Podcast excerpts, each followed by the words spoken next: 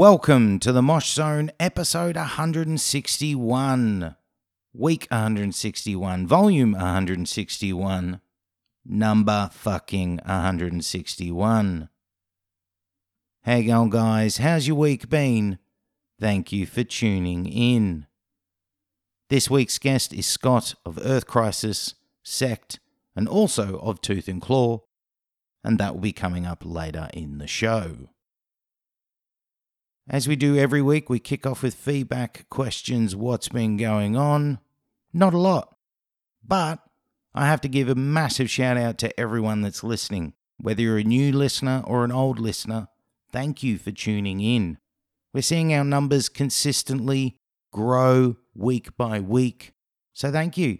If you're streaming it once or you're streaming it a few times, whether you're downloading it, listening to it, half listening to it, and then listening to it all later, thank you to every single one of you.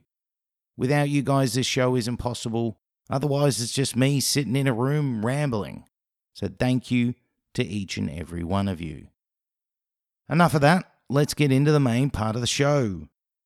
This week, I got to sit down with Scott of Earth Crisis, Sect, and Tooth and Claw. First things first, thank you so very, very, very much, dude, for taking time out for me and the Mosh Zone. Much love, much respect, much appreciated. So, Scott is part of Earth Crisis, and Earth Crisis are one of those bands that I have loved since I can remember. Earth Crisis, in case you are unaware, are pioneers and legendary band in the metalcore hardcore genre. They formed around 94 95. They've had eight albums and four EPs. To say this band is important is an understatement. They helped, along with other bands, birth the sound of metalcore that we know today. They're also important for what they stand for, which is vegan, straight edge, social awareness, and political awareness. Scott is also part of Sect, who have three releases so far to their name, and they formed around 2017. Scott's most recent project is titled Tooth and Claw. They are about to release their debut album, which is going to be titled Dream of Ascension, comes out next week, May 21st, through Good Fight Music. Now, the thing about having Scott on the show was it ticked off a big fucking bucket list moment for me as a fan, but also for the show. This chat was so relaxed, so entertaining, so engaging. It exceeded every expectation I possibly could have had. I am fucking over the moon with this conversation. I really enjoy it. I hope you do too. That chat with Scott is coming up now. So, you know, everyone gets kind of loosely the same start off question. And basically, you know, I don't mean a heavy band in any means, but at a young age, did you have a band that opened music existing for you? You know, for me, it was Aerosmith at the age of five, became obsessed with. I don't know why, but that band for me helped me launch into further bands, which got me into metal and hardcore. Was there a band for you like that? Yeah, you know, it's and it's hard to it's hard to really pinpoint one because like my mom was a pretty young mom, so I was listening to like a lot of like what was cool in like the late 70s like you know, she was she was still into music pretty heavily and um uh, the story that she likes to tell is that she went and saw Led Zeppelin when I was, you know, in the womb in her in her stomach, and so I don't know if that had something to do with it, but um, I just remember mainly her listening to a lot of vinyl and really liking a lot of the stuff she listened to, which was era specific, like uh, like Styx and Foreigner and um, you know just like stuff that I guess somebody that was 17, 18, 19, 20 would have listened to in like the late 70s, early 80s, you know. Mm. Um, but I remember really liking a lot of that stuff, like yeah, Foreigner and Styx and, and bands like that. And then my uncle gave me um, for those about to rock on vinyl when I was mm. probably like seven or eight, and I loved that record. Um, but I liked all sorts of stuff. Like I was super into Van Halen when I was little, and that's what made me want to play guitar. Like I think on the radio I had heard like the opening guitar um, bit to Unchained, Oof. And I was like, oh yeah, like I and I remember I I went and took guitar lessons and I was so mad because I was like, no, I want to play that. And I and, and my guitar teacher was obviously super into Van Halen. He was like, oh, we need we need to work up to it. And I was really frustrated. I was like, I don't understand why. Let's just start teaching me this. And um, I, you know, obviously was, that was ridiculous, but that's what I was so bored and wasn't interested in all the basics that I just wanted to jump and dive right into that. So yeah, there wasn't there wasn't like maybe one band per se. I just really loved like a lot of the stuff that I was hearing as a kid. I remember a lot of it like sticking with me and I mean like the, like I mentioned Styx like you know they were like I just remember very specifically my mom listening to them a lot and I really loved like everything that I heard like from them when I you know when I was that age and Foreigner too. That was like when 4 came out and it was like a huge album. It was on the you know the radio all the time, and I really liked all that stuff. So I think my mom being really young kind of shaped music being important to me, you know, at an early age because she was still young enough where it was super important to her, you know. So I I realized like, oh, this is something, this is something you know that you're supposed to really care about, you know. Yeah, and we're also talking about a time, you know, it's going to shock the younger generation listening, but there was a time when, you know, radio was a big play and magazines and yeah. and fanzines. Oh, for sure. Yeah, you'd go you'd go for a car ride and whatever they were playing was all you knew. That was your that you know, you, you didn't especially when you're only like 7 or 8 years old, like you didn't you didn't have any other way of hearing music other than what you heard between when you were driving from point A to point B, whatever they decided to play, that was your window into the music world, you know. So obviously, you know, guitar and Van Halen kind of went in unison. But what were you yeah. like with discovering music at a young age? Were you very sponge like? You know, once you you mentioned things like Journey and stuff, did you just deep dive and become obsessed with, or were you constantly evolving and switching from one band to another? Yeah, I was I was more constantly evolving. I never I never really got obsessed with with anything until probably until Metallica. Like Metallica, Metallica was the band. Like I think so many of people my age, you know, like that was the band that I was like, oh, I need to, I need to get all their records. I need to really figure these guys out. and Like you know, go back and from the beginning and all the way up to where they currently were, which was I think when I first started getting into them, I think it was right around like Master of Puppets had come out. Mm-hmm and so you know I went back and just like loved you know Kill 'Em All and Ride the Lightning and um, and then when And Justice for All came out like I was like obsessed with it. Like I was I was like their biggest salesman. I was like telling everybody at school like you have to like this record. This is the greatest record of all time you know? But I loved I mean and I still do. But they're one of those bands I think like so many people have that it's not anything that they did. It, it, I don't care so much about the things that, that, you know their change over the years and all that stuff. I mean, I think that's natural progression, but I just really wore them out. You know, like mm. I mean, they were everything to me. Like that's how I learned how to play guitar. Really, I just wanted to figure out their songs, and so I would buy tablature books. And but they were the first band that I, I'd say I became obsessed with. Up up until that point, I just kind of liked records. You know, certain bands' records. I didn't care too much about going back and listening to their whole catalogs or anything. I was like, no, I'm happy with this. I don't care, you know. But until I until I reached the, until I found them, then I started getting obsessed with. And then they even spawned off a whole other, you know, because then they they were wearing Misfits shirts and they mm. were wearing, you know, like so stuff that those guys were doing. I was like, well, these guys love the Misfits. I have to. And then I lo- fell in love with the Misfits and started getting more into punk rock and Dead Kennedys and, you know, so they really were like a huge gateway gateway band, not just for me, I think anyone in my generation, you know.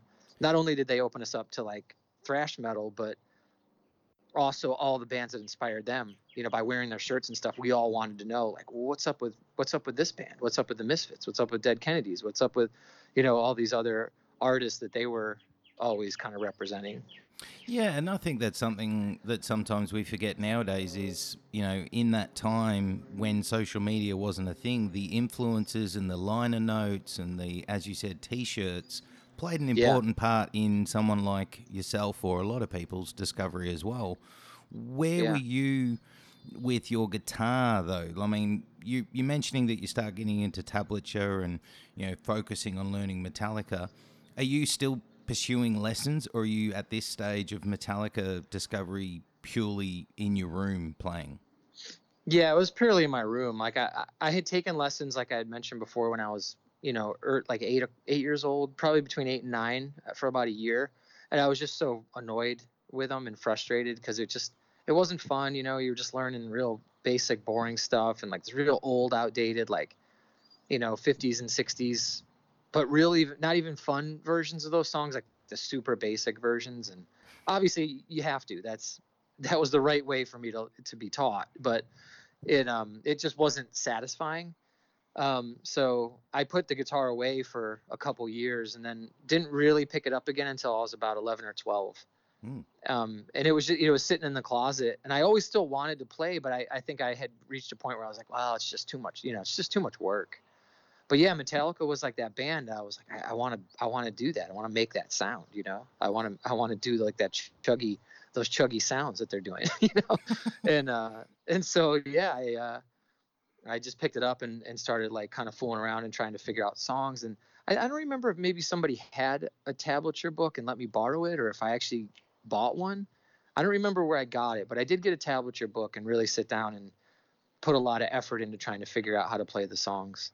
So when did um, you when did you switch from you know wanting to replicate and be like Metallica and you know maybe Van Halen still a little bit to actually mm-hmm. becoming really focused on this being more than just a hobby. You know what I mean? Like more than just something you did. When did you switch into it being an obsession per se? Um, I think there was a lot of factors with it. You know, because I, I and I again I don't think this is very unique maybe to me. I think a lot of a lot of people that get into like hardcore and punk and thrash metal, you know, it's it's a similar story, but yeah, I just became obsessed with the whole culture of it, you know. And and then I started liking like just, you know, from Metallica, I mean certainly I liked like Slayer and never really was a huge Megadeth guy, but I started getting more into like Testament and Sacred Reich and you know, like more like thrash kind of bands, and then a lot of like thrash crossover bands, like you know DRI and like The Accused and and stuff like that. Um, you know, so I sort of went, I guess, backwards uh, from where a lot of people go. I feel like a lot of people go from like punk rock to like, you know, maybe like thrash metal and then move on upwards. Where I started kind of at metal and then went backwards down to like hardcore and punk, and then I I got into like Dead Kennedys and everything, but um, and you know to the and exploited and stuff like that. But I think like the obsession part came in with the whole culture. You know, it was mm. like I loved playing guitar, but I didn't really, you know, like many kids, I, I didn't really feel like I had like a very bright future ahead of me. You know, I wasn't the kind of kid that was gonna go to college. You know, like my family just didn't have the means to to send me. You know, and and I and I was surrounded by a lot of other kids that were in the same boat as me. Like Ian and Eric, who were both in Earth Crisis with me, those guys, we all grew up in the same neighborhood, and we were all kind of in the same boat, I think, where we just didn't, we didn't really feel like we had much ahead of us, and the only thing that we seemed to ever get any real pats on the back was like music stuff we were doing. So it kind of it kind of kept motivating us to get better. You know, people would say, you know, like we would get together and play songs together in you know, people's garages or basements, and you know, people would comment positively about it, and I think that you know, that was the only real positive reinforcement we got, you know, at that time. It was like, all right, well, maybe we should maybe we should try to put everything we have into this, you know. And it, we love this this seems to be us. It's a it's a good fit, you know. College isn't really going to happen. Careers, eh, we're not really that excited about that idea, you know. so it just kind of yeah, and then we just got immersed in this world and it yeah, it did. It became like an obsession, you know, like can we get better? Like you know what can we do? Can we can we form a band that people like? You know could we could we possibly put a record out you know? Um yeah it was just like you know a lot of the the right place at the right time stuff. Like syracuse was a a weird like c c grade market as far as like touring but we had like a huge club. It was like a, a world renowned club that every band that did a tour came through eh, you know and played the lost horizon. So it was it was like you know you'd see Danzig or you'd see I mean so many bands like Wrathchild America and all these bands that we loved at the time we we would get to go see those bands and you know it would be 150 people there. Like we mm-hmm. always got like cool shows but they were really intimate because we lived in such a small town you know? So it was like, yeah, we were just kind of in the right place at the right time, I think, for for for young kids like us to get obsessed with a with an underground music scene. Well, the, you know, the the music scene was a question I had of, you know, a lot of people listening remember the moment that you know they were into music and then they saw it in a live setting and then that just cemented it for them. Do you remember mm-hmm. the one of the first shows that really cemented the live setting for you? Yeah, there were. I mean, they were um, mostly they were local bands or, or semi-local bands like from Buffalo and stuff. There was a there was a band from Buffalo called Zero Tolerance, and they would come to Syracuse and play. And um, they were, I mean, to this day, they they were a huge influence on me personally, but Earth Crisis and any of the bands that I did. Like you had mentioned early on, like the Forefront demo, like everybody that was in that band, we worship Zero Tolerance. I mean, to the point where there were that demo was full of like pretty blatant ripoffs of Zero Tolerance stuff, and um, but they were one of the the best to to this day, in my opinion, one of the best live bands I ever saw. Like it was just mind blowing. They were like, you know, it was that it was that moment that every that everybody has with some band, but they were the band for me that I got to see them live, and I was like, that's it. Like these this this is what every band should be like live. You know, they were they were exactly what because you know you, you, other bands you've seen that you might really kind of worship, and then you see them live, and it just doesn't. They just it didn't deliver. You know, mm. and these guys were actually better live than they were than, their records, you know. So they were a huge one, huge band. And I know like Scott Vogel from Terror. I mean, he grew up in Buffalo. He always cites Zero. Actually, they just did a they just did a like an EP where they covered a Zero Tolerance song on their on mm-hmm. the EP. So yeah, they're they're a huge. They're for our area. I think they're a huge band for most most people my age. Like they were real. They were real pivotal. Was um, Zero Tolerance also the band that, you know, it's one thing, you know, being blessed with having international or big time acts coming through, but was it a band like Zero Tolerance that also showed you that if you worked hard at it, that you could, you know, in a way, make a relative living and tour off the back of your passion? Yeah, I don't know that we thought that we could maybe make a living because, but they, they definitely taught me a lot of stuff because – I, remember we would travel too. So we would we would go. They would play Syracuse, and then they would play Albany, which is two hours away. You know, Buffalo, basically Buffalo, Syracuse, and Albany are all two hours from each other. So a lot of bands from that area, you those that's the three places that you'll play, like pretty frequently. And um, we would go see them in Albany. And I, I think the thing I took away from them most was like, you know, there there couldn't have been hundred people at any time I ever saw them, but they were like they played like they were playing a stadium. You know, it was like they never they never half-hearted it. Like it was it was like full on every time you saw them. Like they gave it 110%. Like it, and and it was and it was genuine. It wasn't like phoned in moves or anything like that. Like these dudes like genuinely loved playing. Mm. And like that really struck a chord with me. I was like you have to actually really love it. Like that you you can't like phone it in and you know we've all seen bands that do that they got choreographed type moves and it comes off feeling like that. It doesn't it doesn't feel genuine it's not really from the heart you know? And and these guys you could tell like man they their whole day was spent like i can't wait until i'm up on stage for 45 minutes. And then mm-hmm. they when they got that privilege of getting up there and playing they appreciated it. And that always struck a chord with me. Like i was always like no you had this is a privilege like to get up and play. It doesn't matter if last night there was 300 people and today there's 50. Like you gotta you gotta enjoy this because this this could be your last show, you know. And um, that that really yeah, seeing them that really always struck home. I mean, to this day, I mean, I'm 46 years old and you know they're not always all winners you know sometimes you show up and there's 30 people there you know? but but i always still have a good time playing well i mean it, it is like you said. You know, I know shows I've been to, and you're watching the band play, and they look like they don't want to be on stage, and it leaves an impact right. with you that next time they're yeah. in town, you don't want to go.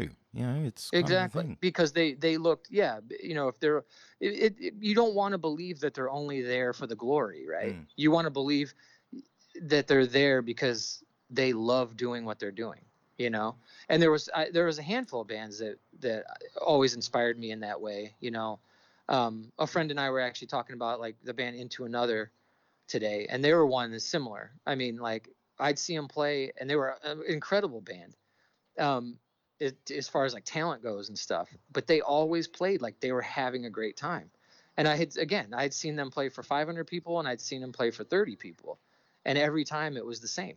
You know, they they just loved playing, and it that kind of attitude really struck me. Like I was like, no, you have to actually enjoy this. Mm. Like you, you know, it, it can't be. And of course, there's nights when you don't. I mean, nobody's expecting you to be superhuman, but for the most part, yeah, I've always enjoyed playing, you know, whether it be 15 people at a coffee shop or, you know, like a, a festival in Indonesia for 40,000, you mm-hmm. know, I like, I, I, I just like it. I like getting up there and I like playing my guitar, you know? So that, that was the, that was the moment, that was the band that really kind of, yeah, I never really, cause I knew those guys weren't really making a living, you know, I was like, well, these guys aren't, these guys are probably not, they probably have other jobs, you know, but, but I knew that they loved it mm. and and I and I, I appreciated the fact that they would play for 20 people and it was like that's what they were living to do. Whatever they were doing on the side to make money, that that was just the vehicle to get them to this point right now where they're on stage playing. Yeah, I also think, you know, we, we sometimes forget that we are in every avenue of the heavy music realm, we are underground music. So making money also is probably a reality that's a lot of kids mightn't realize that unless you're achieving the Metallica side of thing or Lamb of God or Hatebreed side of thing, making money, you're not in it for that. You're in it for the passion and the the want, really. Yeah, and the lifestyle. You know, it's mm. prolonging the prolonging the realities of life. You know, I mean that that was a big part of it for me. It's like I I always knew I would have the rest of my life to work a nine to five job. You know, so if I could get by and pay the rent sometimes not even. I would be happy to do that because I saw what everyone else I grew up with was doing, and they were working bad jobs for bad money. You know, at least I was like my, you know, master of my own destiny. You know, I was mm. waking up in a new city every day, and I sh- had made my own choices. Nobody told me I had to do X or Y. I was there because I wanted to be. You know, and so for me, that was a big part of it too. Like I loved playing music, but I also loved the lifestyle. You mm. know, I I didn't I didn't want to be like an average Joe. I was like, you know, we all have the rest of our lives. These are moments you're going to remember on your deathbed, not how many hours you logged at Blockbuster last week or whatever. you know, like th- these are the mo- these are the moments you're going to be like, wow, I did some cool stuff. You know. Well, I mean, you're you know starting to get into some of the bands. You certainly have and do plenty of stuff. You know, we mentioned there earlier. You mentioned Forefront. You know, that was kind of per se probably the first real band that you did. Yes. Yeah, for and, sure. And that rolled into Framework. Now, mm-hmm. Framework was that a band that were really kind of were you guys making yards like were you getting out and playing shows regularly like were you building a bit of momentum because Framework essentially became Earth Crisis. So what was Framework yeah. like in its day? It it was actually, you know, it's funny cuz the older I get, the the more I realize how short-lived it was. But I think until recently, I always thought of it as like such a big chunk of my life. But it, I think I think the whole thing probably lasted a year in reality, hmm. maybe. You know, all that all that time period from like 91 to 92 it it so much stuff happened. But it but it feels like 3 4 years worth of stuff, but it was just in a year, you know. So framework was I think we I mean we probably only played three or four shows all together, and I don't. I might be wrong, but I don't think we ever left Syracuse. Mm. Um, but we were gaining momentum.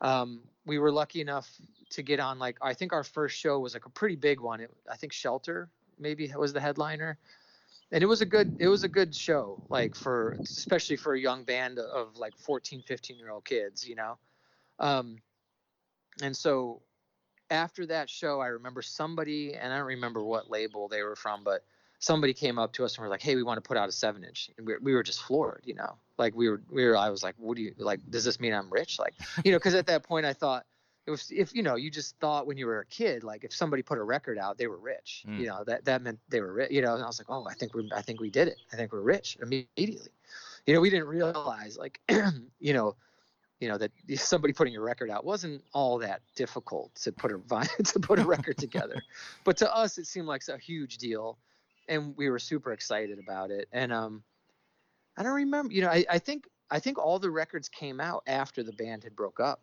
Mhm. honestly. Um, but we were like, we were just always like not really. We we knew that that band wasn't really at its full potential. It was sort of like a, well, we felt like it wasn't. You know, it- like we always wanted a singer that could do this or you know somebody you know we we always had like other ideas i don't think any of us were ever quite satisfied with it um and so yeah when the opportunity came for you know when when Karl approached us about helping him out something just kind of clicked there i- in that you know with that line with that unit together. It, we felt we all kind of felt like oh this is this is kind of more this feels more real you know this feels more like like correct. Whereas form frameworks always seemed like we needed to tweak it. There was something missing that we didn't like you know Well, I mean, Earth Crisis clearly clicked because one of the big things that Earth Crisis is always deemed is a big influence and importance step for future bands that came along the way. I mean, that's got to be quite a thing to pinch yourself at that you look back and you hear all these people say, well, if it wasn't for Earth Crisis album, you know, Destroy the Machines or Breed the Animals, uh, Breed the Killers, sorry, we wouldn't be a band today. I mean, that is insane and massive. I think that's amazing. it it is yeah and it's it's hard to really um it, it's hard to really uh, kind of not that you don't believe it i believe what people are saying but it's it's hard to really i guess put it in perspective from our point of view because i think i, I think something else i realized fairly recently with with talking to people more and with like at that era like what our what our motivation was and like what our goals were. And it, it was like every other band right? I mean when you start a band you're really you're not most people aren't thinking world domination right? Like we're going to be internationally known. People in japan are going to hear this and really enjoy this record.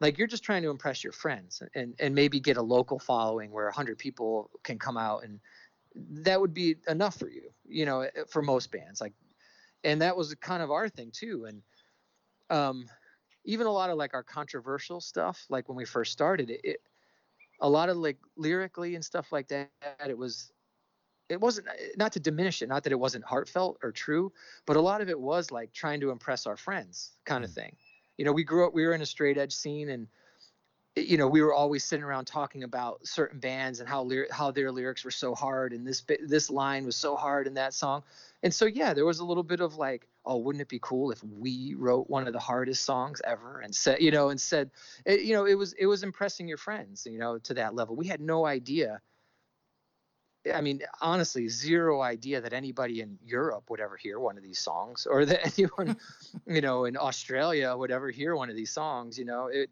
it wasn't until like Destroy the Machines, I think that we really started realizing like, oh, yeah, this is like international reach. You know, people are asking us to come play these other places. So, yeah, so when people say stuff like that, it, I mean, it is as awesome as it is, and it makes you feel very accomplished, obviously, but yeah, it's it's sort of funny to to hear it too when you think like, oh man, we were just having a good time and trying to make our friends giggle a little bit and also be excited, you know. I mean, that it wasn't again, I don't want to diminish it make it sound like it was a joke. Like we, we weren't we were serious, but yeah, there's that level of let's impress our friends and say some crazy thing in this song about your burning body shall light the path to a glorious new dawn, you know. I mean, I I literally remember somebody writing that line at practice and and us all being like, "That's the craziest thing," you know. like we we were aware that that was a wild line to put in a song, you know. Eh, But again, it was just we we knew that our 15, 20 friends were going to think that was awesome, so that's why we did it. I think it's you know important to remember that the the way that Earth Crisis's name spread was before social media was out, so it was organic and natural, and it was done not only through the music that you were playing, as in the style, the sound, the dynamics, but it was also because you guys were a polarizing band. Uh, people For would, sure. people would Yeah. get into it and they'd either love and hate it because of the social and political standpoints that you guys had. The fact that vegan and straight edge, and Mm-hmm. it, it must have been a bit weird to be a band that was polarizing on so many aspects in those early years.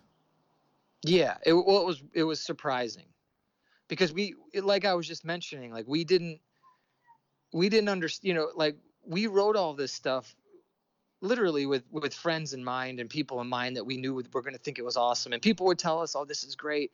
We kind of all thought we were all on the same wavelength as far as like again it's so hard to talk about without trying to make it seem like it, like we were goofing around. We weren't we were we were just we were just purposely trying to to take it a little bit over the line. Mm. you know we knew like let's you know it, it was a very slayer-esque mentality lyrically you know where we and we got that. Like we would listen to slayer. We never once really believed slayer were like these satan worshiping like you know like we never believed that. We knew that they were there was a, a, a tongue-in-cheek aspect to them. Not that they weren't not that they were a joke band but there was a little bit of let's step over the line and and that was where we were coming from. But yeah then when we started venturing outside our world we didn't really understand where a lot of the um the hate was coming from you know? We we, we were just like well come on lighten up you know? We're just but a, but a lot of it wasn't even just the lyrics it was the musical style at the time too. Like we Mm. were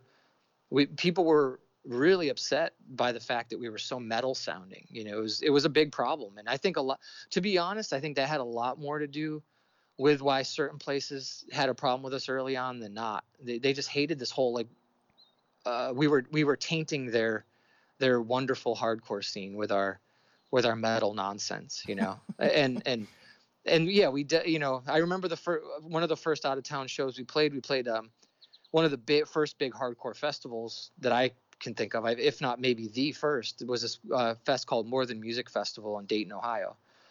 And um we played and had a great show. I mean that was one of those like turning point moments where i think we all looked at each other afterwards and we were like i think people like our band you know? Um and uh but like all of like the you know people were all the older bands the bands that we liked honestly i remember being a bit hurt by it but they were like throwing stuff at us Hmm. you know kind of sneaky from you know from the sides of the stage it was all like you know a lot of like the new jersey bands at the time like lifetimes and resurrection and we're, we're cool with a lot of those people now like rob fish is, is a friend and we got to know him through like 108 and stuff and i don't know if he had anything to do with it but that crew of bands at the time um, friends had told us afterwards oh man they were throwing like confetti at you or you know whatever while we were playing. We didn't even we had no clue because the show was so crazy. But afterwards we kind of a lot of people were telling us that they were doing it. And we were just like what? You know we didn't understand. Like we didn't understand where where the hate was coming from. Um but i think a lot of it was that like looking back on it and then hearing what people have had to say over the years i think of a, a lot of it was. It was like this weird territorial thing with a, with a style of music you know we were like these young kids that came came out of kind of left field and started playing like this heavier metal chuggy style of, style of music. And i don't know they had a problem with it for whatever reason. Like yeah but so yeah i think for us it yeah it was it was confusing because we we came from a place where we thought we just thought everybody was going to get it like get where our heads were at you know? But people definitely did not Well, I think that's the, the strange thing. You know, what you guys did is now not considered weird. You know, it's the Mm. tried and tested path that you guys kind of helped initiate. You with bands like Vision of Disorder and stuff like this, I think are the crucial players in this sound becoming, you know, household sounds nowadays. I think what was also important for a band like yourself, well, I personally do, is the fact that I'm not saying bands weren't, but you guys were a band that had a message, whether it was to the extreme or not, it had a message. And I think that possibly also brought you guys some flack because I remember people saying, Yeah, I love the music, but I hate the lyrical content. It's like, mm, well, Yeah, yeah. You know, it's, Yeah, it yeah. has a message. No, and it- yeah, and that's to get back get back to the point where I say I don't want to ever diminish it. That's what I Mm. mean because it's not like we were it's not like we weren't serious 110% about animal rights or a drug-free lifestyle or you know human liberation struggles or you know environmental issues like those things were i mean those things were discussed like from day one that this is what this band is going to be about you know? We, we are going to be about you know earth animal and human liberation. Like that's that's what this band is going to be about. But there was a tongue-in-cheek aspect to it. And it, mm. and, and then when i say that i don't mean again i don't mean to diminish the message but there was there was an aspect to it where we wanted to be a little bit uh, Slayer esque. You Mm. know, we wanted to take we wanted to take the imagery up a notch and take the anger, you know, really drive the anger home with some harsh lyrical content. You know, and um, again, I don't. That wasn't formulated. I, Mm. I like when I look back on it now, I just can deconstruct it and I can see, you know, it, it's just that was the way Karl wrote lyrics. Mm. and we all we all understood each other. Uh, we all understood where the other was coming from. I knew karl didn't really want to go out and set people on fire. Well that might be wrong. He did want to but he wasn't going to. You know? He, he wasn't he wasn't homicidal you know? I knew that. Like i knew that he didn't really want to kill people in the name of animal rights. I knew that. But but it was cathartic to talk about in our music Mm. And, and you know it was it was cathartic to to bring up and and it was an outlet you know for you know you, we all get mad right? And you say crazy shit like i want to kill that fucking guy or whatever you know? And you don't nobody means that. But for some reason when we did that musically and especially in the hardcore scene it was taken very literally. There was no room for artistic expression. There was no room for exactly that cathartic rage you know cathartic rage like there was no room for that it seemed and i i never understand i still don't understand it now because it's like that's what it was and it was so clear i think to most people that that's what it was but there was a large group of people that wanted to glom onto the to that and use it as their vehicle to try to blacklist us and Mm. oh these guys are monsters. They want to hurt people. They're pushing a, a message full of hate. I mean there was a million bands before us that were pushing pushing angry messages right? I mean Yeah. it, we were certainly not the originators of, of that idea. And we and to be fair we weren't the originators of the style either. I mean we certainly borrowed a page from Cro-Mags we certainly borrowed a, a few pages from integrity. We certainly borrowed uh, pages from you know um, band lesser known bands like overcast and Mm. uh, I mean, the zero tolerance. I mean, these there was a band from Rochester called Betrayed that was doing a, a very metal. So there were a lot of bands. I think we were just we were just one of the first ones that sort of took it farther. You know, Mm. those bands all all stayed semi local to their to their area, aside from like Integrity and Cro-Mags, obviously, but. Even like Overcast, I mean, they never went too far. They were a fantastic band, but they never really went too far outside of Massachusetts. I think they might have done a few U.S. tours, but still, I always try to give credit to that because people, as much as I appreciate it, we were we were we we took a and put a twist on maybe what some of those bands were doing musically, but we were inspired by them. Like Mm. there were bands doing the kind of the metal hardcore mixture, like definitely way before we were. So You know, I'm just so glad that you're a band that played an important part of me, um, and I'm I love it. You know, personally, I love it. Um, I think Thank it's, you. I think it's needed. It's a breath of breath of fresh air. Um, just want to touch on a couple of the albums because I'd be, you know, as a fanboy, I'd be an idiot not to. Um, one in particular that we've already mentioned is Destroy the Machines, which, you know, I was doing some back reading as I always do before interviews, and it says in some places that it is deemed Victory's all time best selling album. That's fucking insane. Like, that is massive. I don't think that's true. Maybe maybe at a point in time, but I can't imagine that, that it's outsold like a band like Remembering Never or, or like Thursday. You know, I mean, the, it, I I know I know the numbers of, of what it's what it's done. I don't think it's anywhere close to those bands. I think that there that maybe have may have been true at a point, you know, but I think once Victory kind of started taking new taking new steps into new territory as far as like you know the kinds of people that they were reaching yeah i, d- I don't think that i don't i don't think that we even came close truthfully to, to like some of the you know to some of the remembering never numbers and bands like that. But yes i i do think at a time that, that it, it probably was. That's probably true up to a point. Well, I mean, you guys, uh, one thing you can't deny is you guys played a very important part in the label Victory's development and way of becoming a well known label. Not to say it wasn't before that stage, but I think you guys helped garner a lot more attention. And I feel like the 90s, from 95 to about 98, you guys, from the outside looking in, were really groundswell momentum to the top of the ranks. It looks like I don't know what it felt like from the inside out, but you know, were you guys kind of getting higher and higher and higher? Yeah, but I, I think it was the kind of thing that we didn't we didn't realize until it was after the fact either. You know, like again, I mean, up until you know, we were just we were just kids like having a great time, you know, and, and we were just floored every opportunity that we got. We we were just floored that we had that opportunity, you know. We and we were super naive and lots of people took advantage of us on a financial level, you know, and and that's I don't know, like that's a whole other other podcast, I suppose, but you know, it, it I think that's part of the game, right? With a, with a lot of labels and stuff, is you get the band when they're young and naive, and they don't realize how much money they're generating, and you know, 600 people are at the show, and you and the band walks out with 300 bucks, you know, Mm. and we thought that was amazing. We thought we were like, we just got paid 300 dollars. You know, we were we were floored.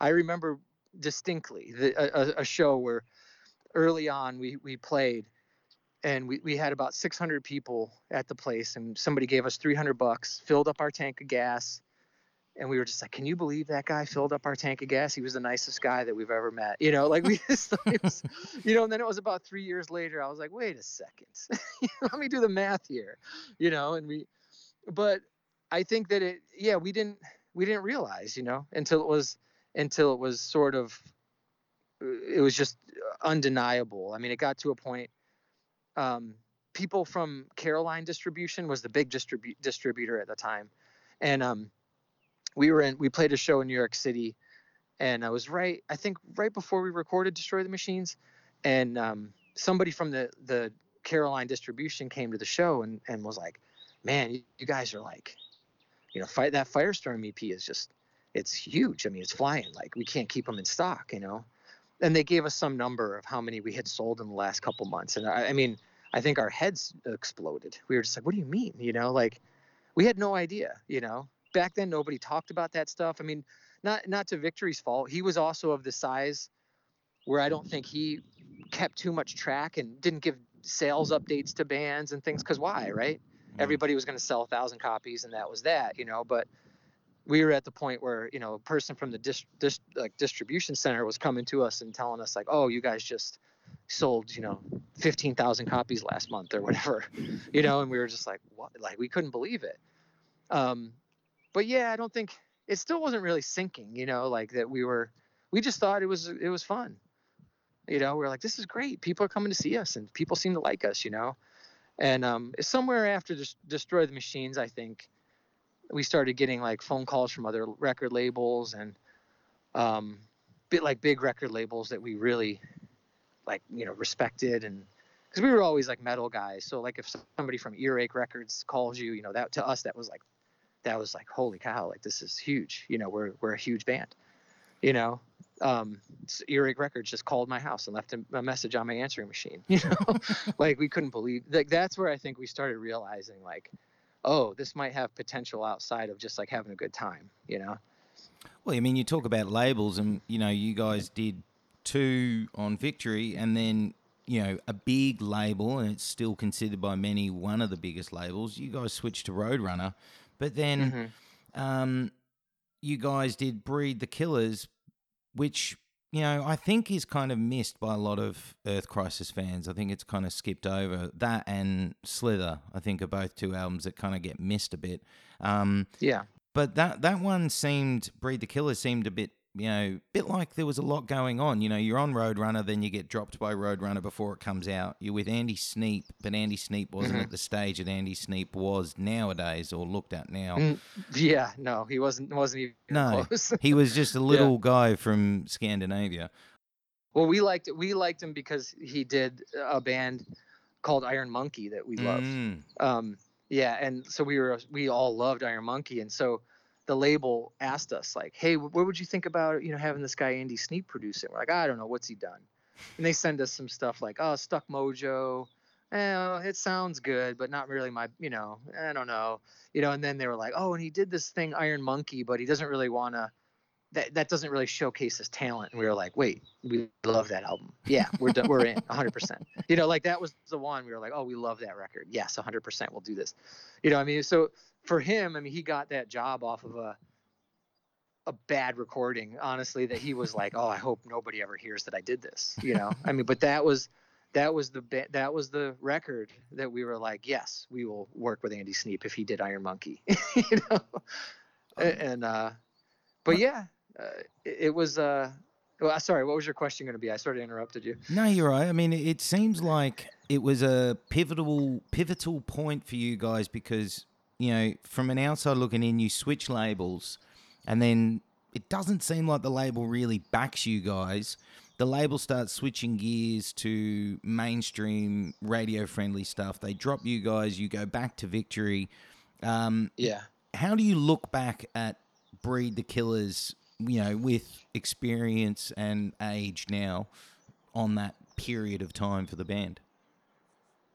Uh, I, I personally think that record was a miss. Like, I think it had a lot more potential than it had, and I and I know some people uh, will argue. You know, like I, I um, our friend uh, Danny that does Holy Mountain Printing, he does our merch store. It's you know he he's always telling me that it's one of his favorites. Like my, and I I've heard that before from other people too, but I think it had a lot of potential, but I think given all the circumstances that, that were going on around the record, I don't think it really met our expectations or, or where it could have gone. And a little bit of it was childish being, you know, us being childishly stubborn. Um, like a lot of it, we were pushing back in, in, in, a, in the wrong way against the label because we were also kind of nervous about our reputation. Like at that point, not many bands from our world had taken that leap, you know, had gone from a label like Victory to a label like Roadrunner. And so people were expecting, I think, us to basically do Slither, right? Like mm-hmm. that's what they were, they thought, oh, these guys are going to, you know, this label's going to get their hands on them and manipulate them and turn them into some sort of like, you know, late 90s radio metal thing.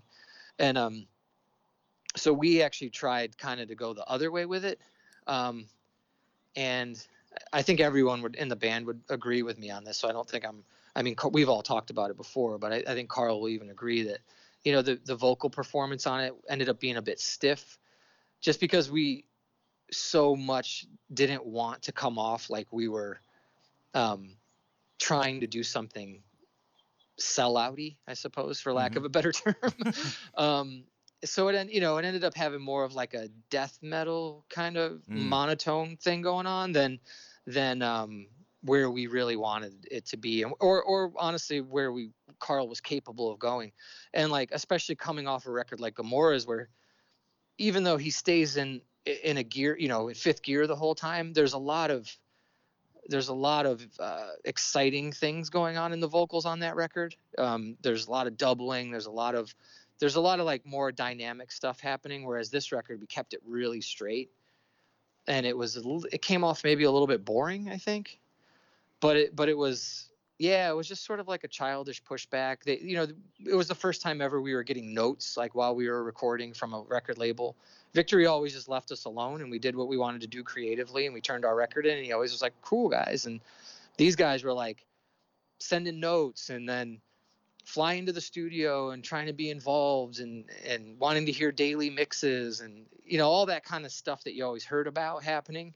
And so we were like oh no no no. They're going to try to pull some bullshit here you know?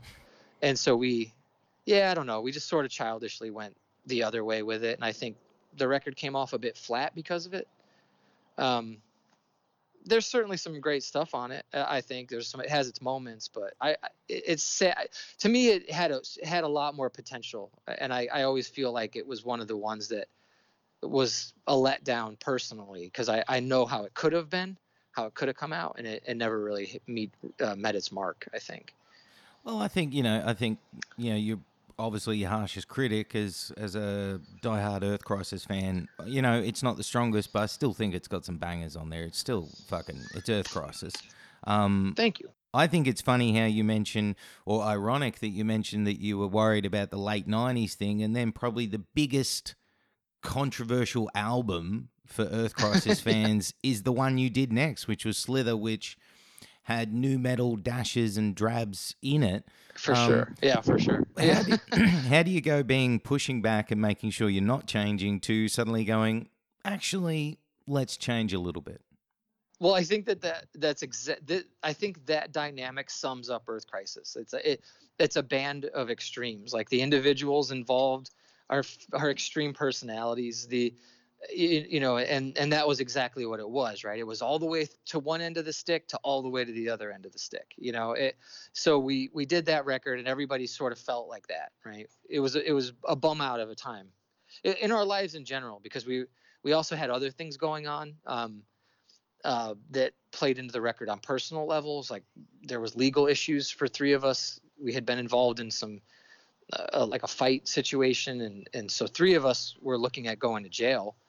During the mixing of that record. And um, so yeah, it was like it, it was a bad time. It, it, was like it was just sort of you know a really bad phase in our lives. So.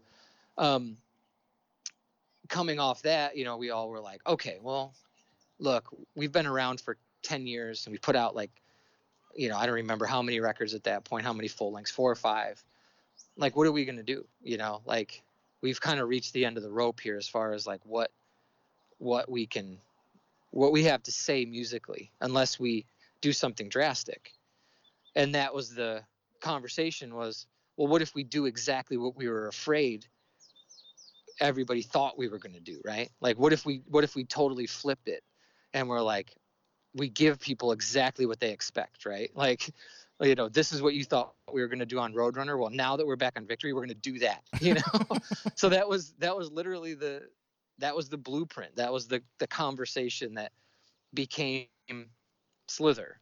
It was like, okay, well let's let's let's go to the other end of the spectrum now. Let's do it backwards. You know, which in hindsight was a poor business decision, but but create creatively. I mean, it it kept us interested and I think if we didn't do Slither at that point, we probably just would have broke up because I think we just didn't have any ideas on where to go. We felt like we we felt like we crossed all these different bridges already. Like we didn't really have it. And we weren't the kind of band that was settle for writing the same record. I mean, if you go back and listen to our catalog, they're they're all pretty different up until maybe these recent three, mm. you know, from two from 2007 or eight onward. They're those are sort of all in a similar vein, but um, up until that point, though, they were all very different sounding records. Um, but yeah, Slither, and and a funny story about Slither is, so our A and R guy, like while we were, we ended up recording Slither right outside New York City, and the A and R guy from Roadrunner came to the studio and was like, "Well, this is what we wanted you guys to do." And we were like, "Yeah, we know." he's like, and he's like, "This is awesome." He's like, "I'm." So there was a there was a conversation that I don't know how serious anybody really entertained it, it being us, the band, and also the label. But there was a conversation about coming back to Roadrunner with that record during the recording of it. Would you guys, if we could get you out of your deal with Victory, would you guys want to put this out with us? Mm-hmm you know, and, and we were, I, I think we all kind of laughed at the idea, but you know, because that that would just be ridiculous. But and I don't know in history that that's ever happened, right? We would would we have been the only band to get dropped, not even make another record with someone else and then get re-signed? I, like, I don't even I don't even know. but that but yeah, that was very much a, a conversation that was had. Like, well, guys, this is what we wanted you to do. And we were like, yeah, we know. know, we know. Yeah, but you're not getting it. Yeah. yeah, but you're not getting it. These other guys are going to get it. yeah, it was weird. You, you mentioned in there, you know, when you know you kind of after Slither, you guys obviously, understandably, kind of reached a point where it was a bit burnout going on. Mm-hmm. You know, life. I think sometimes uh, fans of bands forget that members in a band put life on hold. And sometimes when you reach a stage after 10 or so years, the natural want to go back to doing some life is going to happen. So, for sure, you yeah. guys, you know, kind of stepped away for six years and then you reformed in 2007. And mm-hmm. it now, three recent releases. Most recent one was 2014, Salvation of Innocents, a fucking mm-hmm. barn burner of a fucking album, people. Um, Thank you. Thank you. It feels like the band is still relevant and has things to say, but surely also you guys must find it hard to play the fine line of being still relevant and not falling into the legacy nostalgia element. Yeah. Well, I've I think I think until recently people in the band did struggle with that. I've kind of come to terms with that maybe then earlier than the other guys did, I think. Um I mean, I write most of the stuff and I is not throughout the whole career. It was a pretty 50-50 between like Ian and the our bass player and myself. Um, going on. I mean, you know, other people contributed for sure, but I'd say he and I wrote the bulk of the the early stuff. Um, but then, yeah, as the as the rec- as they progressed, I ended up kind of taking the reins and doing most of the heavy lifting as far as the writing went. Um, but yeah, for the last three records that we did, I, like, you know, it takes the wind out of your sails. It's like worked super hard on them. You know, we put it, we put a lot into it, and then yeah, you put it out, and it it kind of falls a little bit flat, and then you go play shows, and people just want to hear your first three records, which is like I can't blame anybody. I mean, I'm the same, right? Like for bands I love, you know. I, I mean, I like a lot. I'm I'm the guy that will like a band's sellout album best, you know. but but you know, typically, yeah, you know, you want to hear like a certain era of a band that you got into them, and and I think maybe if we stick around for long enough, there'll be younger generations that know Earth Crisis through to the death and neutralize the threat and salvation innocents, you know. But yeah, it takes the wind out of your sails a little bit when you're like, you know, bust your ass for a year and a half on a record and then it just kind of falls flat a little bit. And you know, you know it's solid. You know, like I know like you know, not not to be egotistical, I'm very critical of, of myself, but I know those records are pretty solid albums, mm. you know. Like I, I feel very confident in saying that. But um yeah, yeah, so it took the wind out of my sails and I just I had to come to terms like, hey guys, I think we're just I think we're one of those bands like we've hit this we've hit this mark where people are going to like our first three records and we can always play shows and we're always going to but i don't know about new stuff you know and um there was other things involved in it too like we none of us really live close to each other and everybody's super busy with these other aspects of life that they have and we've tried to write music and it you know it's not anyone's priority anymore and if people aren't making it a priority then it basically never happens right, mm. right? it's like it's got to be a priority. It has to be a family member you know? A band a band has to be has to have a place at the table with the family. Mm. it has to or or if it doesn't if it doesn't then nothing's ever going to happen. So it's one of your kids. You have to think of it like that and it needs attention just like the other kids do you know um and yeah it wasn't getting that you know it, it just and not to blame anyone uh, totally understandable. I mean we've been doing this for for so long and it's like yeah you want to you got other priorities in life that's fine. Um, but yeah i think i was maybe the first to come to terms with with that idea. And then i think the other guys have all come around now to realizing because you know it's, it's, obvious we go and play shows and that's what people want to hear. It's like you know firestorm you know destroy the machines gomorrah season ends like might some some to the death songs actually oddly have become set staples which is great but after that, I don't think anyone has any idea. like if we played a song, I don't. Not many people would would be aware of like a neutralize the threat song or a salvation of innocent song at this point. Yeah. Um, yeah, but I mean, it, again, it's you know, it just is what it is. I mean, I still love making music, and I, I, like it doesn't. Again, it's the it's the back to the early earlier part of the conversation. It's the zero tolerance, right? Mm. I don't do it. I don't. I don't make music for the accolades. You know, I, I make it because it's that's what I do. That's just it's in me to do that. So I'm never going to stop doing it. I'm 46 years old. I haven't stopped yet. Um, there's always going to be outlets for for writing music and stuff. But I think I think Earth Crisis is one of those ones where, you know, it's it's it is sadly to say a nostalgia kind of ba- band for a lot of people. You know, when we play when we play like a This Is Hardcore Fest or or play things like that. I mean, the shows are great you know, couldn't ask for a better re- reaction as being being how old we are and everything we've been through. But yeah, it's obvious which songs get the the responses. You know.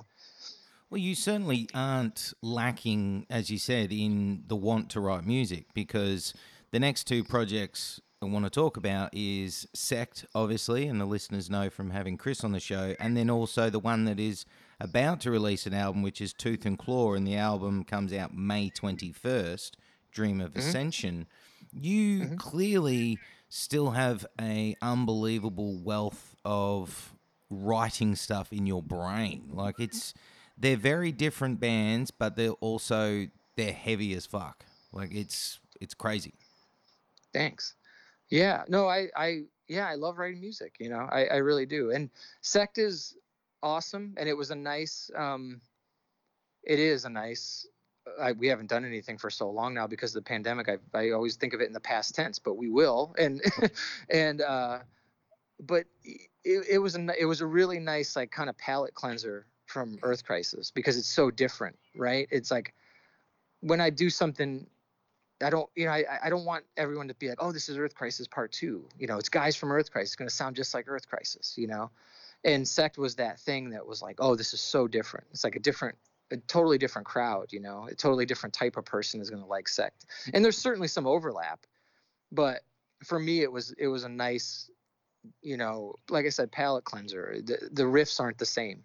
I, I wouldn't think of a I wouldn't think of an Earth Crisis part going into a Sect song, and there might be a little bit of overlap there, but for the most part, it's just a completely different mindset. And and I'm not the the great thing that I love about Sect is I'm not the I'm not driving the boat. I'm not the band dad, so to speak. You know, it it's it's really Jimmy is is sort of that he fills that role. I might be the band mom, you know, he's he's the he's the he's the the leader and the driver of the boat in, in that regard. He he kind of sets the tone for what the records are going to sound like, and then I do my best to contribute along those guidelines. So, um, and again, he doesn't like me saying that. Like I've said that multiple times, but it's just the truth, and and I don't have any I don't have a pride or ego about it. You know, it it, it is what it is. You know, and he he deserves credit for it because he he absolutely came up with the style and the and the idea for the band really that that just sort of felt right when we we messed around with a lot of different things before we landed on what sect was actually going to be. And um yeah it, it he he's the he's the leader and the and the and the boat driver and the, and that one so i just have to fit the bill and be like oh okay that's what we're doing all right let me see if i can come up with a, ha- a handful of songs that that fall into that category well what um, about um what about tooth and claw though are you the are you the band dad in that band yeah, that now that I will say is that's a me thing, hundred percent. That that's a that's a selfish thing. That's it, it's maybe to the to the other extreme. It's sort of the it's sort of the I don't want to collaborate band. um, be and, and not because I have bad experiences or anything like that. It's just you know like you you do have to compromise, I suppose, on on things that eh, you know that other people don't see the they don't see the vision. They don't have the same vision for at times, you know, Earth Crisis or Sect. And so this is the for me, Tooth and Claw is the like, well, it's my vision and I'm going to see it through. Thanks for being thanks for being on board, but I'm gonna, you know, th- this is this is I'm gonna see this through to the end the way I wanted to, for good or bad. You know, maybe there'll maybe there'll be some misses. You know, maybe it didn't maybe it didn't deliver the way I expected it to, but yeah, that that was sort of my uh, selfish project. It is my selfish project. I'm I'm quite excited by it. You know, at this point, you know, the album is still two weeks from coming out, um, but I'm excited by it based off the singles because you threw a curveball in there that I wasn't expecting, and it's a hammer to the head, but with melody. And mm. listeners might freak out. They go, "Oh shit, melody." musically yeah, yeah. musically melody like instrumentational melody yeah. not not vocal stuff the instruments yeah and I like that the curveball that you've thrown at me with the first singles, "Your Crucifixion" and "70 Times 7 um, mm-hmm. It's it's clear to me that with everything that you've done, you aren't also ashamed or worried about exploring avenues like melody. No, yeah, not at all. I, I, truthfully, I mean, I might hinder myself in, in that in that world. I mean, I, I think I have a tendency I, to go a little bit too far with it. There's probably a million files on my computer that that are just too much over the top as far as like melodic stuff in, in a way that I didn't pull it off. You know, where it, I want it, I like melody, but it has to have a certain feel to it. You know, it has to has to be kind of haunting, not poppy. You hmm. know, mm. and I think I for years I've sort of been trying to find that because I'm not I'm not like super versed uh, musically. Like I don't I, I'm not I'm not really I'm actually probably know more now over the last couple years than I ever have my whole life as far as like you know certain modes and things like that that sound haunting and stuff like I I always wanted to do that but they always sort of sound they always came off not the way I envisioned them but I think the tooth and claw I've had moments here and there where I pulled it off but I think the tooth and claw record overall sort of hits that mark I, where I've I've found what I was trying to do for a lot of years as far as like having melodic parts go um, where they actually sound more haunting than they do maybe like poppy or happy. Well it's also a band so, that is it's a bit interesting that you guys obviously must have formed while this pandemic was going on. So how did that come about? And then the second part of the question is you're also releasing uh, an album during a pandemic um, and that's a bit different than what you're probably used to because you can release and do a release show and do a kind of tour here and there. So both yeah. questions, you know, how did it form and what's it like releasing an album during all this chaos? Yeah, it so it was actually going on before the pandemic. I um on a, on a very unofficial level. I had had this um I had known Daniel for a while. He um he his band Die Young had played some shows with Sect, and he was also Sect's uh, booking agent um, for a little bit of time, and, and he retired from the booking thing. But we've Jimmy has known Daniel for longer than I have, but we've been friends for a little while, and I have been working on this music on the side for a few years, and um, I knew I wanted to get something going with it, but I was sort of dragging my feet on it. And I had always kept thinking, like, I'll ask Daniel if he wants to do vocals on this stuff, you know, because he had expressed wanting to do something with me before. And so I had always been thinking, well, I'll, I'll ask him, I'll ask him, you know. But the pandemic was the thing that kind of kicked that in the ass because I didn't have any excuses anymore. You know, I, I wasn't, we had been really busy with Sect, really busy for me with Sect over the last couple years um, busier than I than I anticipated we would be with, with a band like that, and um, and so I'd never really had a moment to, to really do it. So yeah, when this happened, everything came to a screeching halt. You know, Earth Crisis really only plays shows. Um, we don't really do much as far as writing goes. Uh, so yeah, I, I, had nothing but time to explore these songs. So I, I contacted Daniel. I'd say last April, about a year ago, a little over a year ago, and I was just like, "Hey, would you want to, you know, would you want to do a project with me, like do a band?" And and he said, "Yeah." He didn't even he hadn't even heard anything. He was like, "Yeah," and I, so I just immediately sent him four songs, and I was like, "So what do you think?" You know, and he was like, "Oh man, yeah, they're great." Yeah, and, and he he got you know vocals back to me super quick. And originally it was just going to be an EP. Um, but then we started talking to a few labels about releasing it and nobody was too keen on an EP, and I understand why. It's like all the work of an LP, you know, none of the return as far as you know money goes. so, you know, then I was like, well, I mean, we're still sitting here locked up in our houses and not able to do anything. I'm sure I can churn out a couple more, you know.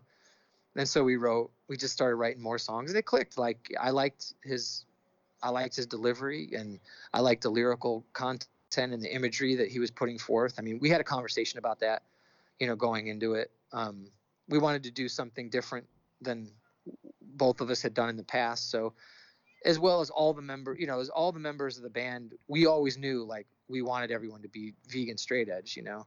And if if it was up to me, everything that I ever did from here on out would be just because it's easier and it, it, you know, it's like dealing with family. Hmm. You know, you go out on the road and everybody has the same ideas. Let's go eat. Let's go do this. Let's go do that. You know, it's it it's more familiar and you don't have that one lone guy that's you know motivated has other motivations uh, of the day. For us it's all the same motivation. Let's eat. Let's go play the show. You know? Yeah. So um uh yeah so we we knew we wanted to be different. And so we had discussed like imagery and and you know lyrical content and stuff. And he did a great job man. I mean he i was super happy with like it, i'd get the songs back and they were super tastefully done and the, the, lyrics were obviously had a lot of time put into them a lot of thought put into them a lot of heart put into them and so yeah i was i was really happy about it and um, i look forward to doing more honestly you know now i now i feel I, I feel happy that like oh cool so now when i write you know these songs that don't fit for these other things that I've because I mean I've written stuff like Tooth and Claw for years and it just a lot of it didn't really seem to fit with either thing I was doing. So now there's an outlet, you know, for it and and we're on the same page. You know, he's he's got life, I got life, so it's not like we could tour full time, but we absolutely want to try to play shows and so yeah, it's it's nice. You know, everybody's on the same page with it, and I'm I'm very thankful that Cameron and and Jimmy um, helped us out with it too. You know, because they're awesome guys, and if we do have to ride around in a van with other people, they're I can't think of better people to ride around in a van with. so yeah, but it, it is a bit of a bummer, like you said, that I'm really proud of the record, and and I would love to like.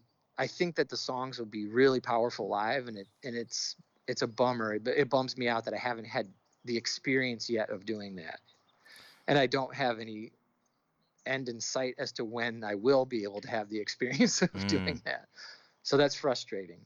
That is part of the problem with what we're going through. But I also think it's mm-hmm. interesting and I think it's good that, you know, all the projects that you have had going or do have going, you know, and I include Path of Resistance in this as well, is mm-hmm. there's always a message in there, and we've spoken about it. But I think it's important now because I don't know how you feel, but personally, I might sound a bit tainted to listeners being in my late 30s, nearly 40. I feel like a lot of bands are, are shying away from having a message in their music. Yeah, I think so for sure. For for sure. I, I mean, and I think it's more important now than ever. You know, I mean, like, mm. I, you know, I actually uh, talked to Jimmy a lot about stuff like this, and um, I think he he was he's uh, has a similar mindset to me. You know, like we always uh, Earth Crisis, we would always talk about like you know writing a anti-racist song or something, like a blatantly anti-racist song, but we always kind of figured naively, like very naively, like well, that's been done. Like, do we really need to say that again? Everyone gets it, right? Everyone gets it. Not that we ever felt racism was eradicated or anything stupid like that. We, mm. we knew that racism still existed. But we always, I think we always tried to talk about things that we didn't feel like were being talked about that much. And every band that we grew up with had an anti racist song. But, you know, or stuff that's happened over the last four or five years and stuff that's currently still happening in our country and around the world, you know, I'm like, wow, like we should have paid more attention to that. You know, obviously not everyone got the memo. Mm. You know, mm. and and and yeah. So I think it's super important. I mean, it's it's really important to like talk about things and, and, and reach people at a young age before these bad ideas take hold. You know, be, because somebody's going to you know if it's not your ideas somebody else's ideas are going to take hold of these impressionable people right? So it, it you know it, it, may as well be somebody with good intentions versus somebody with bad intentions you know? And yeah i i, I kind of regret that's you know if i had a regret it's that none of none of the bands i've ever done really spoke out in an anti-racist fashion. And it wasn't because we were weren't anti-racist.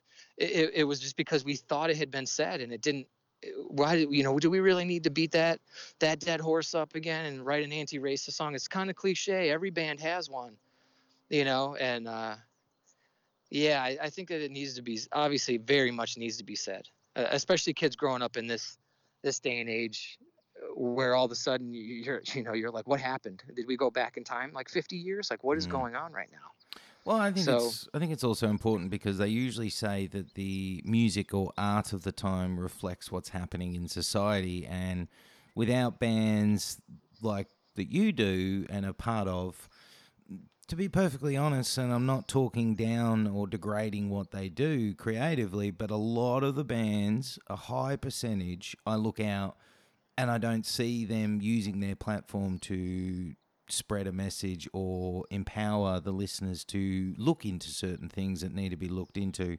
Um, so I think right. it's important that bands like Tooth and Claw, Sect, and Earth Crisis are listened to for for everyone. Yeah, yeah. Thank you, and I and I think it's important too. I mean, I, I mean, if there's one thing that, I mean, there's many things I'm I'm proud of with Earth Crisis, but I mean, one of the things that makes me most proud is you know when I get a message from people on you know whether you know whatever social media platform and and, and people just talk about that impact, you know, like how we led them down a certain ideological pathway, Mm. you know, and I'm like, wow, I mean, thanks for showing up at the show and singing along and buying merch and everything, but damn, we like set you on a path. Like, you know, we helped, we helped guide you, you know, in, in a way like that, that there's no words for, for how important that is, you know, and, and, and a bit of a, and a bit of a burden it feels like too like wow hopefully we didn't do you wrong you know?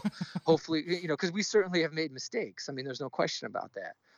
But you know when somebody when somebody tells you like you know you shaped uh, uh, you were, you were pivotal in like shaping a part of my life it's it, it's there's no words to, to describe how important that is you know i mean because i know i know how important it was for me when bands did that for me you know Well, my response to that is fuck yes. It's it's sick. It's epic. It's amazing. Um, yeah and dude, not a lot, not a lot of people get that.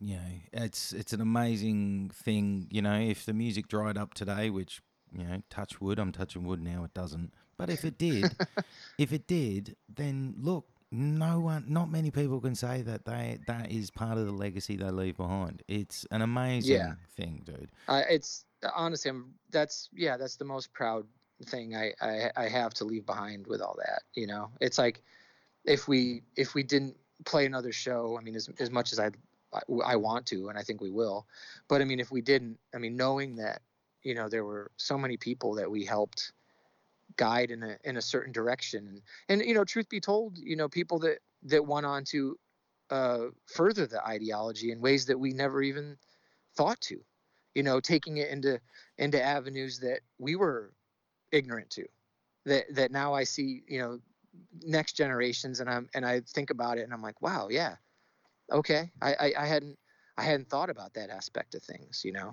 I mean you know because we were we were one track minded like we didn't think too much on i mean we did but i mean we didn't we didn't make a, a message of the band so much to be about women's empowerment and stuff like that and and then I saw the next generations that were that were carrying the vegan straight edge message into those avenues, and I was like, hell yeah, that's that's the way this is supposed to work. Mm-hmm. Because now I now I learned from you. You know, we helped you, and then you guys furthered that, and now I've learned from you. You know, Love it. so it Love really is a yeah, it's a it's a it you know the whole vegan straight edge thing is really it's a beautiful movement. I mean, certainly has its drawbacks, and you know it's full of crazy people that act crazy sometimes but hmm. but at, but at its core i mean it's it- it's a it's a really beautiful ideology that i that i hope continues and i hope the bands continue and you know if if i can get my kids into playing music i hope they continue it and it's like i said earlier like i don't have any desire to do a band that's not a vegan straight edge band at this point because there was a period in time when the musicianship was lacking in my opinion because that was just as important to me. I didn't want to do something like half-assed, you know. I wanted it to be professional. I thought you could have both, Hmm. but nowadays it's it's not like that. There's there's kids, younger people, kids that, I mean, could outplay me any day of the week, and that are that are vegan straight edge, you know. But back in the day, I think Dennis, Earth Crisis drummer, was, in my opinion, the only decent vegan straight edge drummer that existed on the planet. like, there wasn't there wasn't another one, but that's not the case anymore. There's there's a lot now. So nobody has an excuse. Everyone get out there and start a vegan straight edge band. There's there's plenty of there's plenty of solid drummers. You can do it. The talent is incredible. It, I mean, the kids are so like younger people. I say kids, they're not really kids, but younger people are incredible. Like well, think it- of all it's those. really. I mean, Cameron. eh, Cameron's a perfect example that plays drums on the the Tooth and Claw album. He he he, he came in. He plays for um he plays bass in Magnitude and he plays drums in Ecostrike and um we needed a fill-in drummer for Sect and he's local and we had seen him play and we were like, hey, can you you know do you think you could play like Sect stuff? I mean, we're going to Europe and we need somebody to go. And he had never. I believe the story was he had never done a blast beat before. And he was like, Yeah, I think I can. You know, he showed up to practice and dude, he just like unbelievably killed it. Like we were just like, Oh, dude, you crushed it. And he's like, Yeah, I never did that before. I just went home and tried it. Like, what? you know, I mean, that's like, yeah.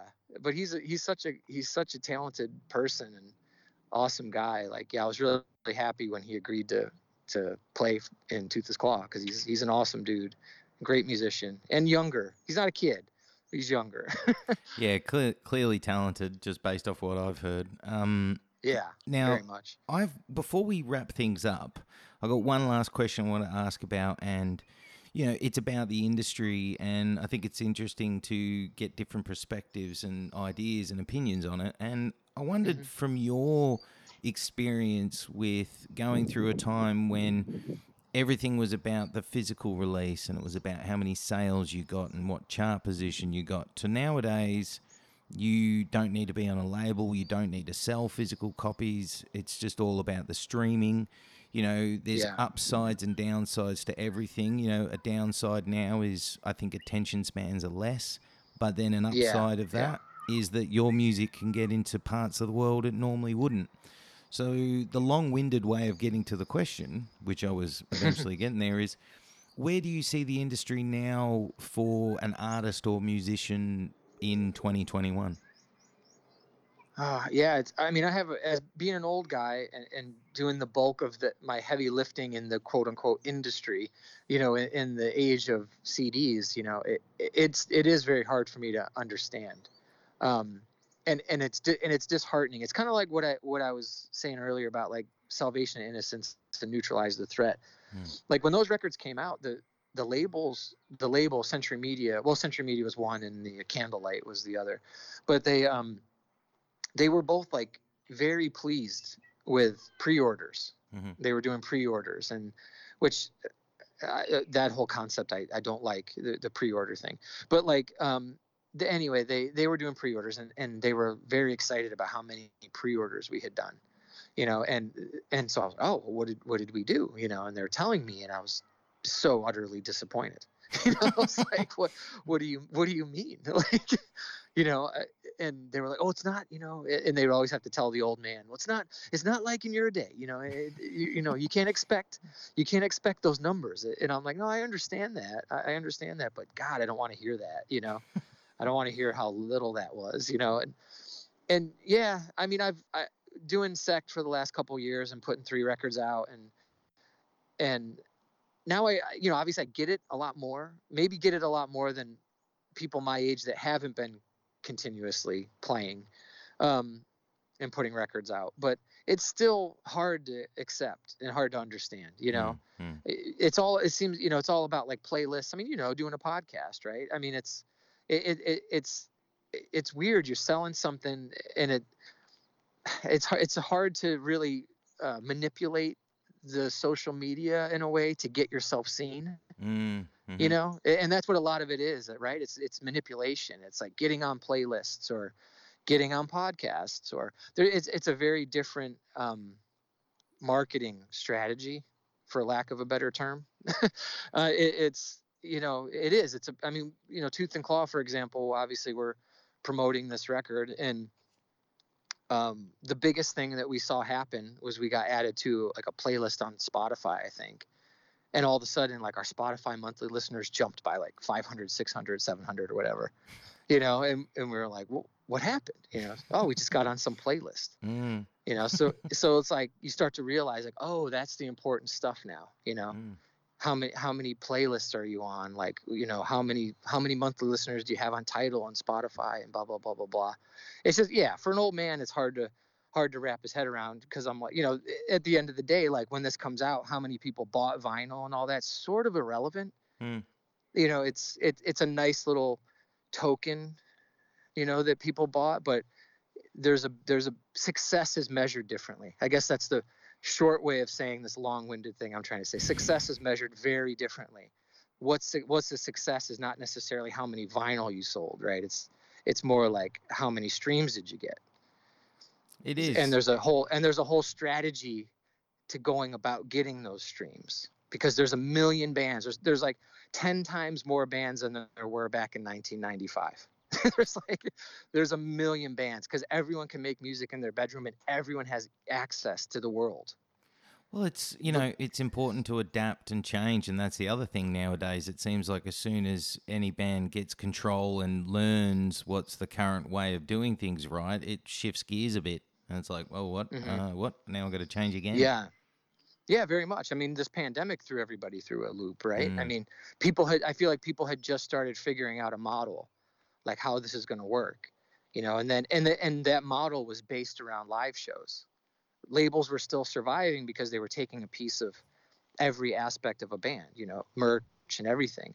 Then all of a sudden, and, and so live shows, it was like, it wasn't weird for a band to, to charge 30 bucks to, for a show because, you know, they had to make their money somewhere. Nobody's buying records, so we're going to get you at the door, you know, when you come see live music. And that was still working for people.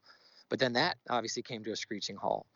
So there goes that. There goes that, you know, model. Now it's time to come up with a new model, you know, live streams and, and stuff like that, which whew, I don't know if I can bring myself to do one of those, but yeah, we'll see. We'll see how desperate I get. yeah. I, I find him a bit weird. It's my personal opinion. I find it a bit weird. Um, Some bands do it mm. awesome. I, I think Between the Buried and Me did it, did a really, but there it's different kinds of bands, right? I Mm. mean, they're you want to watch the musicianship, you want to watch them play, you want to watch, you know, that's you that's so it works for some bands, but you know, like a band like Earth Crisis, I don't think that would work because like ninety percent of the show is what the crowd is bringing to the show. mm, mhm. I mean, sure, you know, I like to think we do our thing okay and we play tight and, and everything and professional. But the truth of it is, we could probably play like shit. And if the crowd was feeling it that night, they were going to make it, they were going to make that show a 100%, mm-hmm. percent you know? So, yeah, 90% of, you know, an Earth Crisis show is the crowd. So, I don't know that a live stream would really work for a band like Earth Crisis or Sect. Same, same for Sect.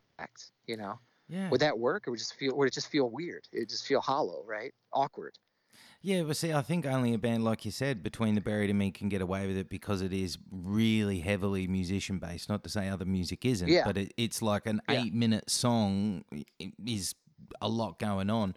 But a four Yeah. minute mosh song in a live stream feels weird to me because there is no, as you said, fan feedback, crowd movement, uh, mic grabs, anything. It comes across a bit hollow. Yeah, that's what people are watching as much as they're watching the band. They're watching what the crowd is doing. So Exactly. Without, we you're taking away fifty percent of the the entertainment, you know. And I think uh, Behemoth was another live stream I watched. Some of, not the whole thing, but they they were amazing because they're the whole the whole imagery of the band just works like Mm. right if you got the if you got the money to have like you know fire breathers and and you know you know women dancing with silks and stuff you know and people juggling and crazy stuff like cool i want to see it awesome you know but, but yeah i don't think any of my bands would would work in that arena No, it's a weird arena. Um, yeah. weird arena. Now, before we wrap things up, I have to mention again, and everyone that hears either side of this interview on the podcast will hear it anyway. But um, Tooth and Claw, Dream of Ascension is the name of the album, May 21st through Good Fight Music. Now, mm-hmm. I'm not quite finished with you, but almost. okay What I do is everyone gets a segment called Pick Your Poison.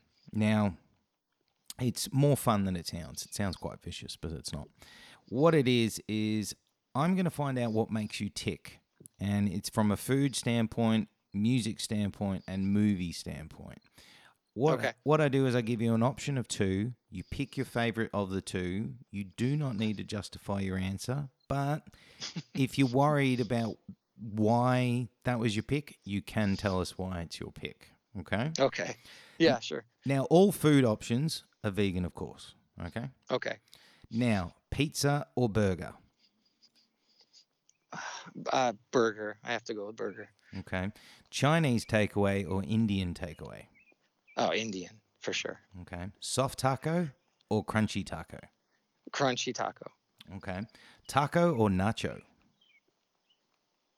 Uh, oof, that's a mm, nacho. I'm gonna say nacho. Okay. Do you like guac or are you a no guac? Oh, guac. The more, the better. Uh, smooth peanut butter or crunchy peanut butter? You know, as of recently, crunchy peanut butter. But if you would have asked me this two years ago, I would have said smooth. But I've changed. Really? What made you change?